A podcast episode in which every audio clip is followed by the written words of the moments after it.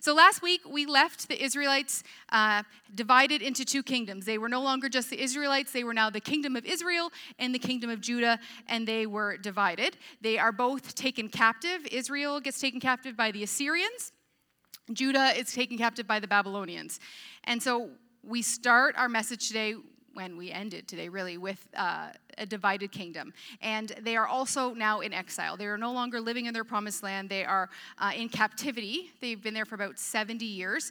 Um, that's where we're going to start today. When the king of Persia, good old king of Persia, uh, declares that anybody that wants to can go and rebuild the temple. They can be released and be free to go start rebuilding the temple that had been destroyed during all of the wars. And so that is where we, I keep wanting to point to Pastor Tracy's lights that were here, but I'm not, sorry. So we are we have the book of Ezra and the book of Nehemiah. Those are coming next in the series. So those are the two books that are about the rebuilding of the walls and the rebuilding of the temple around Jerusalem. And then after Ezra and Nehemiah, we have Esther.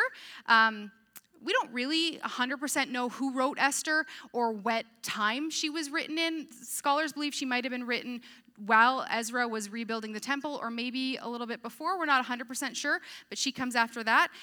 Today, we're going to talk about the prophets, which is really exciting. There is one more book that we will not mention, but we want to mention every single book of the Old Testament and the New Testament. So that is Lamentations. Lamentations falls in the middle of all of the prophets, but is not actually a book of prophecy. It is uh, five poems all about Jerusalem and its destruction and the lament Lamentations, the lament of the sorrow of what was happening to Jerusalem. So you're going to find that sandwiched in with all of the prophets, but it is not actually a book of prophecy, it's a book of history. Yes? Yes, poetry, history. Uh, yeah. Anyways, sorry. I've been reading a lot of these and they all get mixed up in my head now. So there are four major prophets. We have Isaiah, Jeremiah, Ezekiel, Ezekiel and Daniel, and there are 12 major prophets. If you grew up in the Catholic Church, you might hear them called the 12. They get called that a lot. Um, so I'm going to name all Hosea, Joel, Amos, Obadiah, Jonah, Micah, Nahum, Habakkuk, Zephaniah, Zechariah, Haggai, Zechariah, and Malachi. Thank you. Yeah. Thank you. I felt like, you know, um, at the end of the Olympics, I should try and make an Olympic record for how fast I could say those.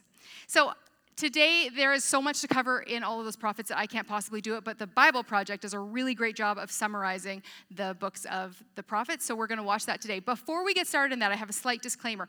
We are going to agree to disagree with the Bible Project because they do not include Daniel as a book of prophecy. And I can allow that. There is a lot of history in the book of Daniel, but it is also a book of prophecy. So for our purposes, we're going to consider a book of prophets, but if you notice it's not in there, we still love them anyway. So let's watch it. Ezekiel, Obadiah, Habakkuk. What do these names have in common? Well, they're three of the 15 prophets that have their own books in the Bible. And if you've tried to read these books, odds are you got lost in their dense poetry and strange imagery. But these books are super important for understanding the overall biblical story. So let's talk about how to read the prophets. When I hear the word prophet, I think of a fortune teller, someone who predicts the future. That's what being a prophet means in many cultures, but not in the Bible. While the biblical prophets sometimes speak about the future, they're way more than fortune tellers. How should I think about them? Well, they were Israelites who had a radical encounter with God's presence and then were commissioned to go and speak on God's behalf. Like a representative.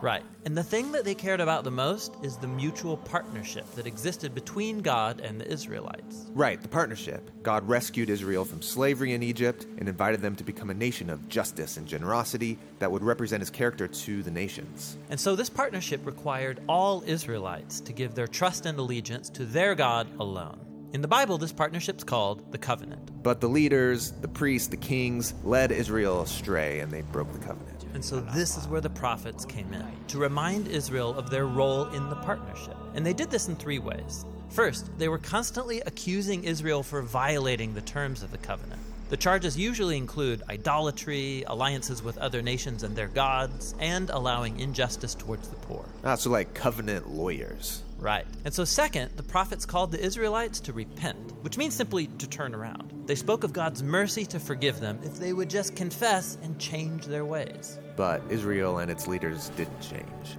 Things went from bad to worse. And so that brings us to the third way the prophets emphasized the covenant. They announced the consequences for breaking it, which they called the day of the Lord. Oh, yeah, the apocalypse. Visions of the end of the world. Well, sort of. The prophets were mostly interested in how God would bring his justice on Israel's corruption and on the violent nations around them. And while explaining these local events, they often used cosmic imagery. Cosmic imagery? Yeah, like Jeremiah. He described the exile of the Israelites to Babylon as the undoing of creation itself. The land dissolves into chaos and disorder, no light, no animals or people. Or Isaiah described the downfall of Babylon as the disintegration of the cosmos, stars falling from the sky, the sun going dark. For the prophets, when God acts in human history to bring justice, it's a day of the Lord. So the prophets aren't talking about the end of the world. Well, hold on. They're doing many things at once. The cosmic imagery shows how these important events of their day fit into the bigger story of God's mission to bring down every corrupt and violent nation once and for all. The prophets cared about the present and the future, and the cosmic imagery allowed them to talk about both at the same time. Got it. So no matter when you live, the day of the Lord's bad news if you're part of Babylon. But it's good news if you're waiting for God's kingdom. The day of the Lord pointed to the return of the exiles to Jerusalem, and once again, the prophets use cosmic poetry to describe it. They see a new Jerusalem like a new Garden of Eden, with all humanity living at peace with each other and with the animals. And there's a new messianic king who restores God's kingdom in a renewed creation. Beautiful. So those are the three themes in the prophets. These prophets must have been very powerful, persuasive speakers. Well, some were, but others lived on the margins. They would often perform strange symbolic stunts in public to communicate their message. Like when Ezekiel lay in the dirt and built a model of Jerusalem being attacked by Babylon. Or when Isaiah walked around naked for three years as a symbol of the humiliation of exile. So did people pay attention to them? Not really. The stories in these books show how the prophets were a minority group, mostly shunned by Israel's leaders. And their writings were a kind of resistance literature. Most people ignored them, that is, until their warnings came true in the Babylonian exile. And after that, people began to take their words seriously. Yes. The works of these earlier prophets were inherited by later unnamed prophets who studied these texts intensely. They're the ones who arranged the Hebrew scriptures as we know them, including the books of the prophets. Okay. And there's 15 books of the prophets. The big three are Isaiah, Jeremiah, and Ezekiel. And then there's a collection of 12 smaller prophetic works unified on a single scroll. And in each of these books, you'll read stories about the prophets and their poems and visions, all arranged to show the cosmic meaning of Israel's history. How God would turn their tragic story of failure and exile into a story of hope and restoration for all nations. And it's that twin message of prophetic warning and of hope that the prophets cared about so much. And it's a message that we still need to hear today.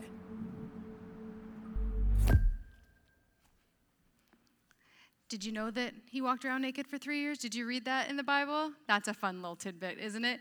I don't know that most of the prophets were people that you would go out of your way to befriend if they were living today. They were the oddities, like they said, on the outskirts of society, but they had a job to do and they took it very seriously. Um, I love the book of the prophets. They they're a little strange and they're a little hard to read, and you might be tempted sometimes to skip over them in your Bible reading, but don't, because when you understand what they're actually doing, what they're actually saying, it fits into the entire narrative of Scripture. The prophets do this marvelous, marvelous thing, and that is they point to Jesus. Uh, it's so wonderful. The prophets, uh, the Bible itself contain over 300 prophecies that point to Jesus, that he fulfills every single one of them. So when you read uh, these stories in Isaiah or Jeremiah or wherever, if you're reading them on their own, they don't make sense. But when you have the understanding that they are pointing towards something, it takes on such meaning, such understanding, and can add so much value to your walk. Uh, the last, the books of, in the Old Testament are not in or, chronological order, especially the prophets. Uh, the first prophet, I think, would be Jonah if it was in chronological order, although I could be wrong about that. It was in my notes, and I was trying to cut things out, and I cut that out, and I should have just left it cut out. But, anyways, uh, the books of the prophet are not in chronological order, but the last one actually is in order. The book of Malachi is the last book of the Old Testament and is actually in chronological order. He is the last prophet that wrote. And so when we look at the books of the Old Testament, we see that they are pointing towards Jesus. So I want to read with you from Malachi chapter 4, verses 1 to 3 Surely the day is coming. It will burn like a furnace. All the arrogant and every evil evildoer will be stubble, and the day that is coming will set them on fire, says the Lord Almighty. Not a root or a branch will be left behind, but for you who revere the name, the Sun of Righteousness will rise with healing in its rays, and you will go out and frolic like well fed calves. Then you will trample on the wicked, wicked, and they will be ashes under the soles of your feet on the day when I act, says the Lord Almighty.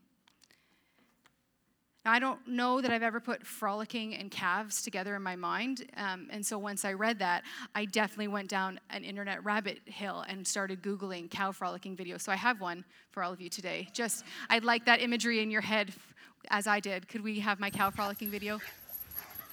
Come on. Look at that little pre steak. Isn't he cute? Okay.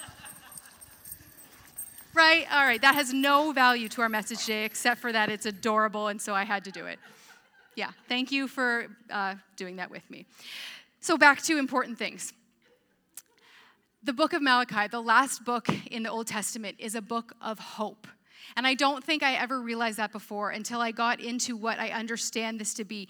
It's talking here about when the sun comes there will be healing. Who is the Son? The Son is Jesus. When He comes, we will be healed by His wounds, by His stripes, by His blood. We will be healed. The last book of the Old Testament is a book that leaves us with hope. You are not staying where you are, Israel. This is not the way you are always going to be. There is someone coming, there is hope for you. I love that before we turn these thin, translucent pages into the New Testament, we are left with so much hope. Did you know I'm going to go back to cows. I'm sorry, I went on a really long rabbit trail. Do you know that they frolic when they're released from captivity? That's when they sense joy. Do you understand the symbolism of that? When Israel is released from the captivity of their sin, they will frolic like cows, like calves. It's so ridiculous, but it's actually so appropriate.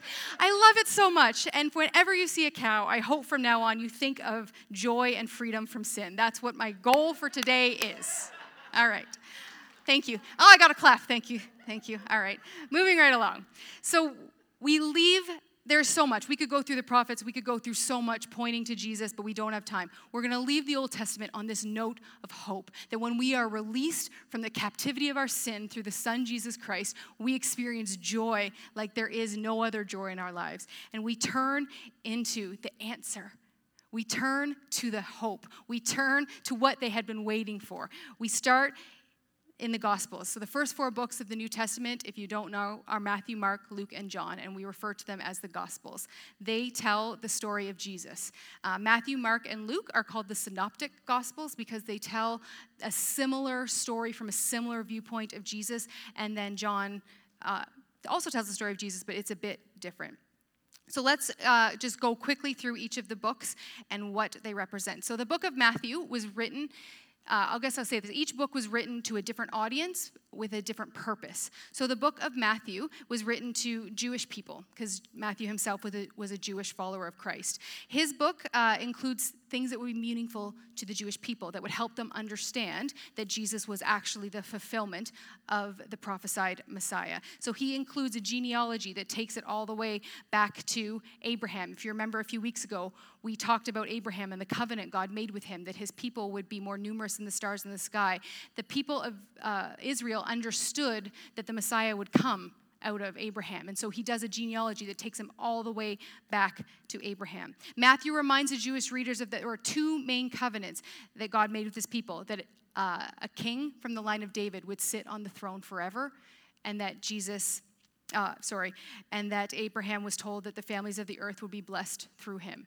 Jesus is the fulfillment of both of those things. Jesus is the king from the line of David that will sit on the throne forever. And through Jesus, every single person on this earth can be blessed through forgiveness of sin and freedom of sin. The book of Mark is. Uh, the action packed gospel, you could say. It has lots of action and lots of um, kind of to the point. His goal was to tell the Roman people about Jesus. Jesus here is portrayed as a servant. He and he spends a lot of time focusing on the works and the deeds of Jesus. And there's a reason for that because the Roman people were very to the point. They didn't want their time wasted. They wanted to know the facts, they wanted to know the truth so they could make their decisions so that they could go on their way. So Mark specifically takes the gospel and writes it for them so that they can understand. I love that. I love that so much. The gospel is true, but we can tell the points of it in ways that people can take it and apply it to their lives. I love that so much. We have Luke. He's the education, educated one of the bunch. He was a doctor, and he was known for his attention to detail, which I find reassuring as a physician. Uh, he is the only writer of the gospel that wasn't Jewish. Uh, he was a Gentile writing to Gentiles. His is the most comprehensive of all of the Gospels, and it stresses Jesus' relationships with people. It emphasizes prayer and miracles, and he tells what the Gentiles needed to understand about Jesus. He also includes a whole genealogy, but his actually goes all the way back to Adam, which is what they needed to hear. Uh, it's tailored. I love it. And then we have the book of John. Uh, the book of John is written by the disciple that Jesus loved. Wouldn't you love to have that title? That's a great title. Uh, his audience was mostly Gentile believers or unbelievers that were looking and seeking for truth. He spends a lot of time talking about Jesus as the Word, Jesus as the Messiah, the incarnate Son of God, and he's different from the other three Gospels. He doesn't include uh, the account of Jesus' birth, his childhood, the temptation, the transfiguration. He doesn't talk about um, the disciples. He doesn't have a lot of the parables. He, his is very different, but it, it adds another perspective on Jesus. So now that we know the very basics of each of these books that we're going to explore today, let's go through the life of Jesus. So here's what you probably know about the birth of Jesus. He was born in a manger in Bethlehem by a Virgin Mary. Um, his actual dad is God, but the guy who raised him was Joseph. Uh, we celebrate his birthday on December 25th. That is not his actual birthday. We sing a lot of songs, we eat a lot of food, and we spend way too much money. That is what most people know about the birth of Jesus.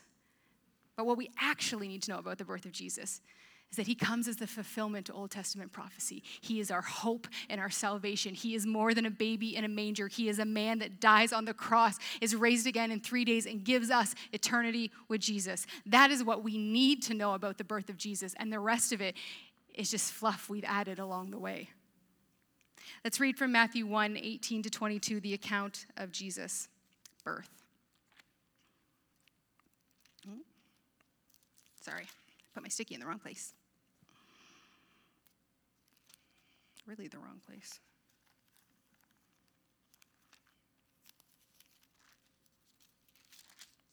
In case you guys didn't know, I have trouble with numbers, so I highlighted Matthew 18, not Matthew 1, 18. I've got issues. That's great. This is how the birth of Jesus the Messiah came about. His mother Mary was pledged to be married to Joseph, but before they came together, she was found to be pregnant through the Holy Spirit. Because Joseph, her husband, was faithful to the law and yet did not expose want to expose her to public disgrace, he had in mind to divorce her quietly. But after he had considered that, an angel of the Lord appeared to him in a dream and said, Joseph, son of David, do not be afraid to take Mary home as your wife. What was conceived in her is from the Holy Spirit. She will give birth to a son, and you are to give him the name Jesus, because he will save his people from the sin from sins. All this took place to fulfill what the Lord had said through the prophet. The virgin will conceive and give birth to a son, and they will call him Emmanuel, which means God with us.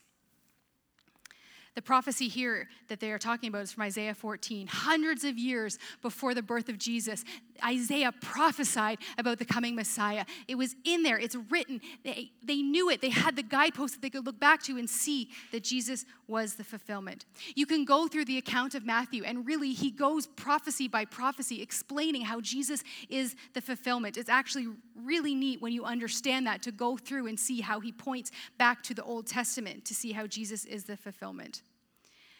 We're going to skip ahead a bit. Uh, we're going to go, Jesus is baptized by John the Baptist. We don't have time to go into John the Baptist today, but he actually came as the forerunner to Christ. He came beforehand and he uh, prepared the way for Jesus. He let people know that the Messiah was coming. And you can go back in scripture, and the role of John the Baptist was prophesied in the Old Testament. He is actually a fulfillment of the Jesus story. He is also part of that.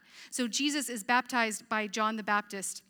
And after that, the Holy Spirit leads him into the wilderness, and for 40 days, Satan tempts him. Over and over, he is tempted, and over and over, Jesus rebukes Satan uh, and goes back to Scripture and says, It is written, it is written, it is written. That is how you defeat the enemy in your life by going back to Scripture. It is written, it is written, it is written. After that is sort of the formal start to Jesus' ministry here on earth. He didn't minister alone, he had the 12 disciples. I'm sure you've heard of them.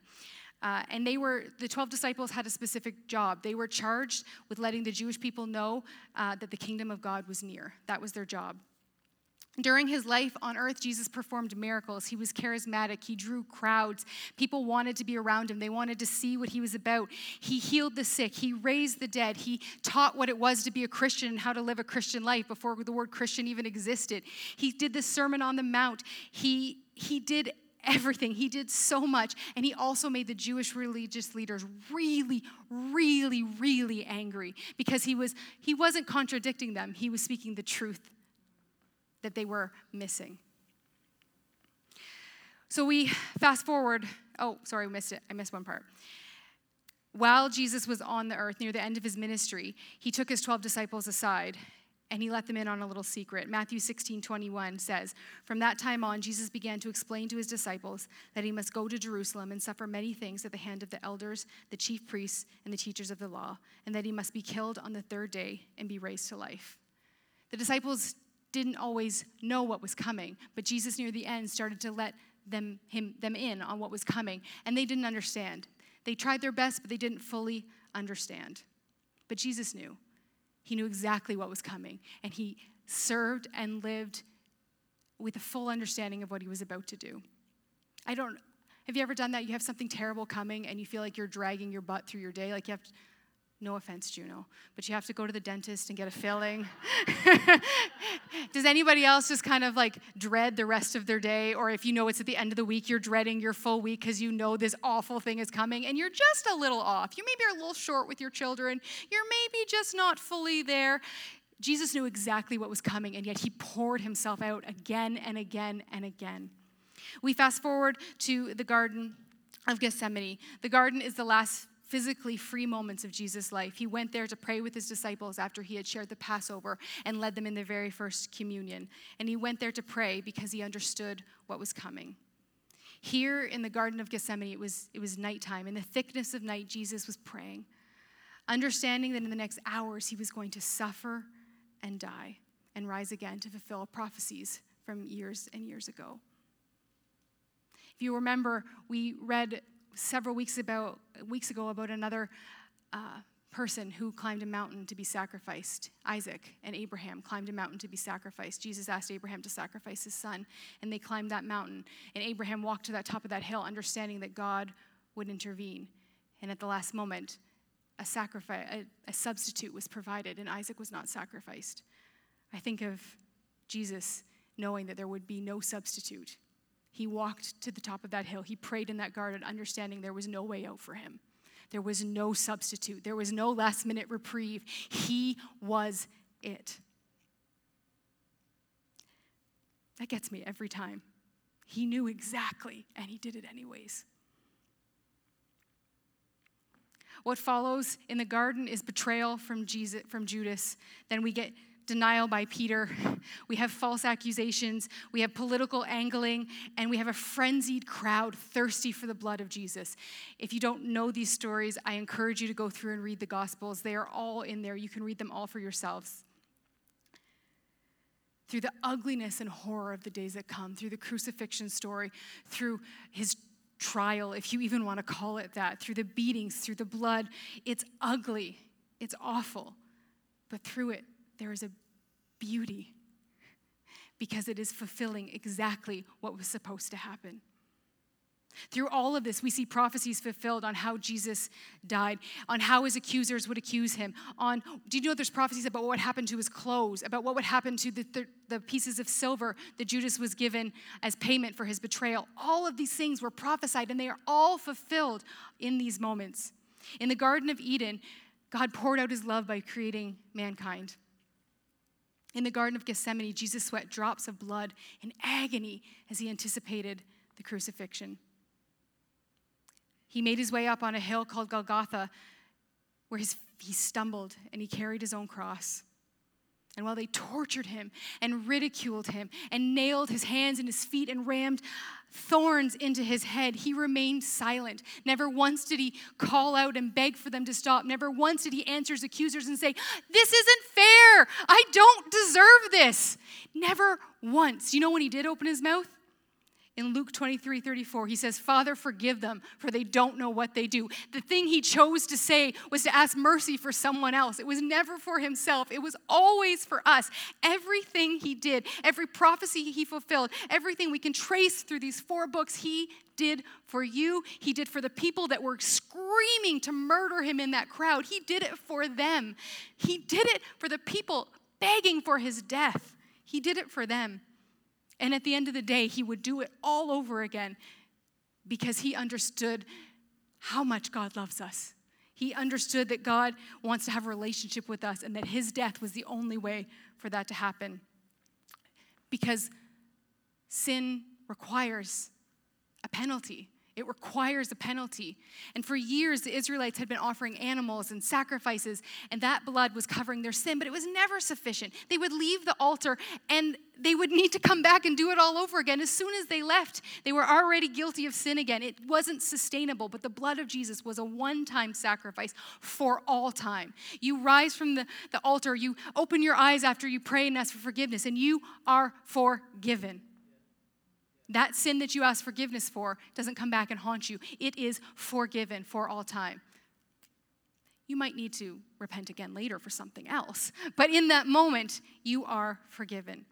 Even though we are stubborn, arrogant, greedy, self righteous people, God loves us and He wants to be in relationship with us. In the Garden of Eden, Adam and Eve walked in His presence, they were with Him. They were with God. And then sin entered the world and separated them. And God wanted us to be able to enjoy his presence again. Through, through the sacrifice of Jesus, through his blood, we are able to be in his presence again. Jesus dies on the cross, and the moment that Jesus, our King, dies, the veil in the temple that separated the people from his presence was torn in two. Matthew 27 51 tells us, At the moment the curtain at that moment, the moment of Jesus' death, the curtain of the temple was torn from top to bottom. There was no longer any separation between those of us that have relationship with Jesus and his presence. Jesus' body was placed in a tomb, and three days later, the women, as was the custom, went to prepare his body. And when they got there, the big, high, heavy, giant stone was rolled away, and his body wasn't there. Instead, there was an angel telling them, He's not here, he has risen. I can't imagine what they were thinking. They were probably terrified. They were probably deeply confused. It was very, there was a, probably a lot of emotions going on. And they also probably didn't fully understand what they were being told. For 40 days, Jesus appeared alive on the earth after his death. He appeared to crowds, he appeared to the disciples, and then the Father takes him up to heaven, and we call that the ascension. Before he ascended into heaven, Jesus left a command to his disciples, and I'm sure uh, some of you are familiar with it. It's a great commission in Matthew 28 19. Therefore, go and make disciples of all nations, baptizing them in the name of the Father, and of the Son, and of the Holy Spirit, and teaching them to obey everything I have commanded you. And surely I am with you always, even until the very end of the age. You'll remember that I said before that the disciples had a job to do when Jesus was on earth, and that was to tell the Jewish people that the Messiah was coming, that the kingdom of heaven was coming at Jesus' death and resurrection, they have a new job, and that is to tell everyone that Jesus died for them. It's no longer just a message for the Jewish people, it is a message for everyone. Jesus didn't die just for the people of Israel, He died for everyone. We sit in this room today hearing about Jesus because the message stopped being just for Israel and it became for everyone. The command was to tell everyone they could find that Jesus is the Son of God, that He died and rose again, and that your sins can be forgiven and you can have eternity in heaven with God. It was no longer just a story for one people group, it was a story for all of us. Your place of birth does not exclude you from the gift of Jesus. Your history, your background, your sin, your lifestyle, it does not exclude you from Jesus. He calls you to repentance from those things. He calls you to be in right relationship with Him. He calls you to be changed into His likeness. But there's nothing about you that excludes you from Jesus. You come to Him and you ask for forgiveness for the things that are sinful in your life, and you allow Him to transform you and change you into His image. There is no one that draws breath on this earth, that has ever drawn breath on this earth, that is excluded from Jesus. What a gift that is. These past weeks, as we've been working through the Bible, we've been trying to uh, answer a couple questions. What does the scripture reveal about God and how does it point to Jesus? And this week, the answer is an infinity loop, really. We see Jesus, through Jesus, we see God, and because of God's love for us, we have Jesus. It just goes in a circle over and over and over. Jesus reveals to us the heart of the Father, and because we know Jesus, we can know God. Jesus is the revelation of what God is like. According to Colossians, Jesus is the visible, tangible image of the invisible God. We read that in Colossians 1 15 to 16. The Son is the image of the invisible God, the firstborn over all creation. For in him all things were created, things in heaven and on earth, visible and invisible, whether thrones or powers or rulers or authorities. All things have been created through him and for him.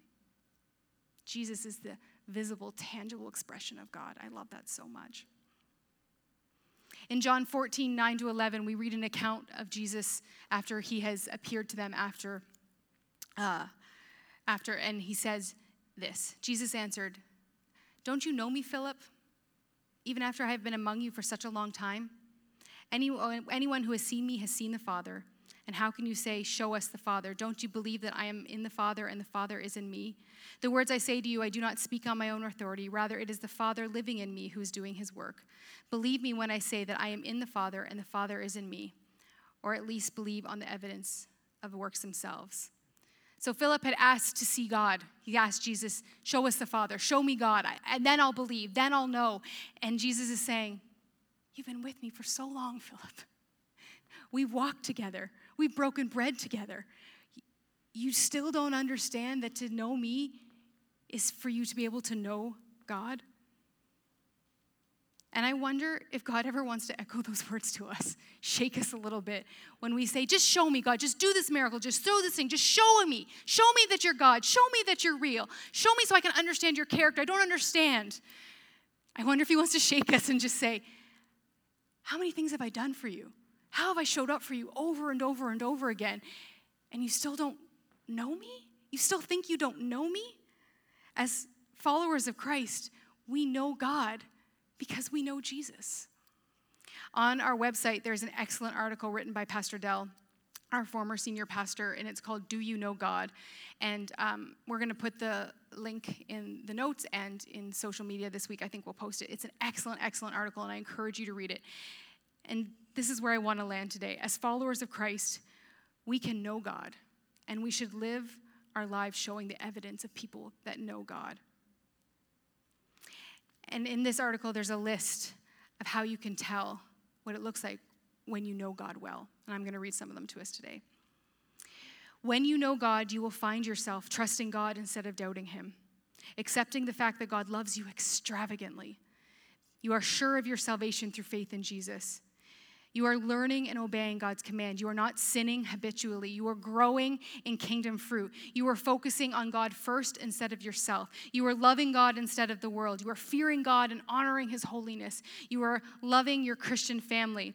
You're keeping your mind free of spiritual strongholds. You are spreading the fragrance of Christ everywhere. You are desiring to worship God deeply. You have everything you need to live well and be godly. Can you do all those things? Are you doing all those things? It's a big list, isn't it? It's okay if you can't say, I do all those things, because it's a process. It's a continually becoming more like Jesus. I, I don't know if I have all those evidences in my life every day, but I know that as I spend time in God's word, as I pray, as I seek Him, they become more and more evident. And that's what He's asking us to do. We can know God and we can become like Him. If you want to know God more, you spend time in God's Word. You pray. You spend time in worship. You spend time with other believers. And you ask the Holy Spirit to reveal sin and sinful attitudes in your heart, and you deal with them immediately. And you do one more thing, and I think it's one of the most important. You ask the Holy Spirit to place a desire in your heart to know Him more. You never get there. You never get there. If there's a day that you wake up and think, I know God enough, you need to ask the Lord to do some work in your heart because you should constantly and always be desiring to know Him more. There is no end achievement. I have memorized the entire book books of the Bible. I can do them all. I have arrived. That is not a thing. God is always revealing new things to you. He is always desiring to show you new things about yourself, new things about your environment, new things about the way that you can interact with Him. You are never to be satisfied with what God has given. You are always to desire to want to know God more. So that's my challenge for us today. Desire to know God more. Ask Him Place a desire in my heart to know you more, and then do the things you need to do to fulfill that. It's one thing to want something. I want chocolate all the time. But in order to get it, I have to get up off my chair and go to the cupboard, or I have to go to the store because I try not to keep it in the house. I have to do something. I have to take an action. It's one thing to desire something, it's another thing to take the actions to attain that thing you desire. So, through the Holy Spirit, through Him in your life, you need to take the physical steps to do the thing to know Him more. You need to be in the Word. You need to be praying. You need to be asking for the Holy Spirit. You need to be spending time in worship, and you need to be with other believers. This is not a job that you do on your own. This is a job that we do together as the family of Christ.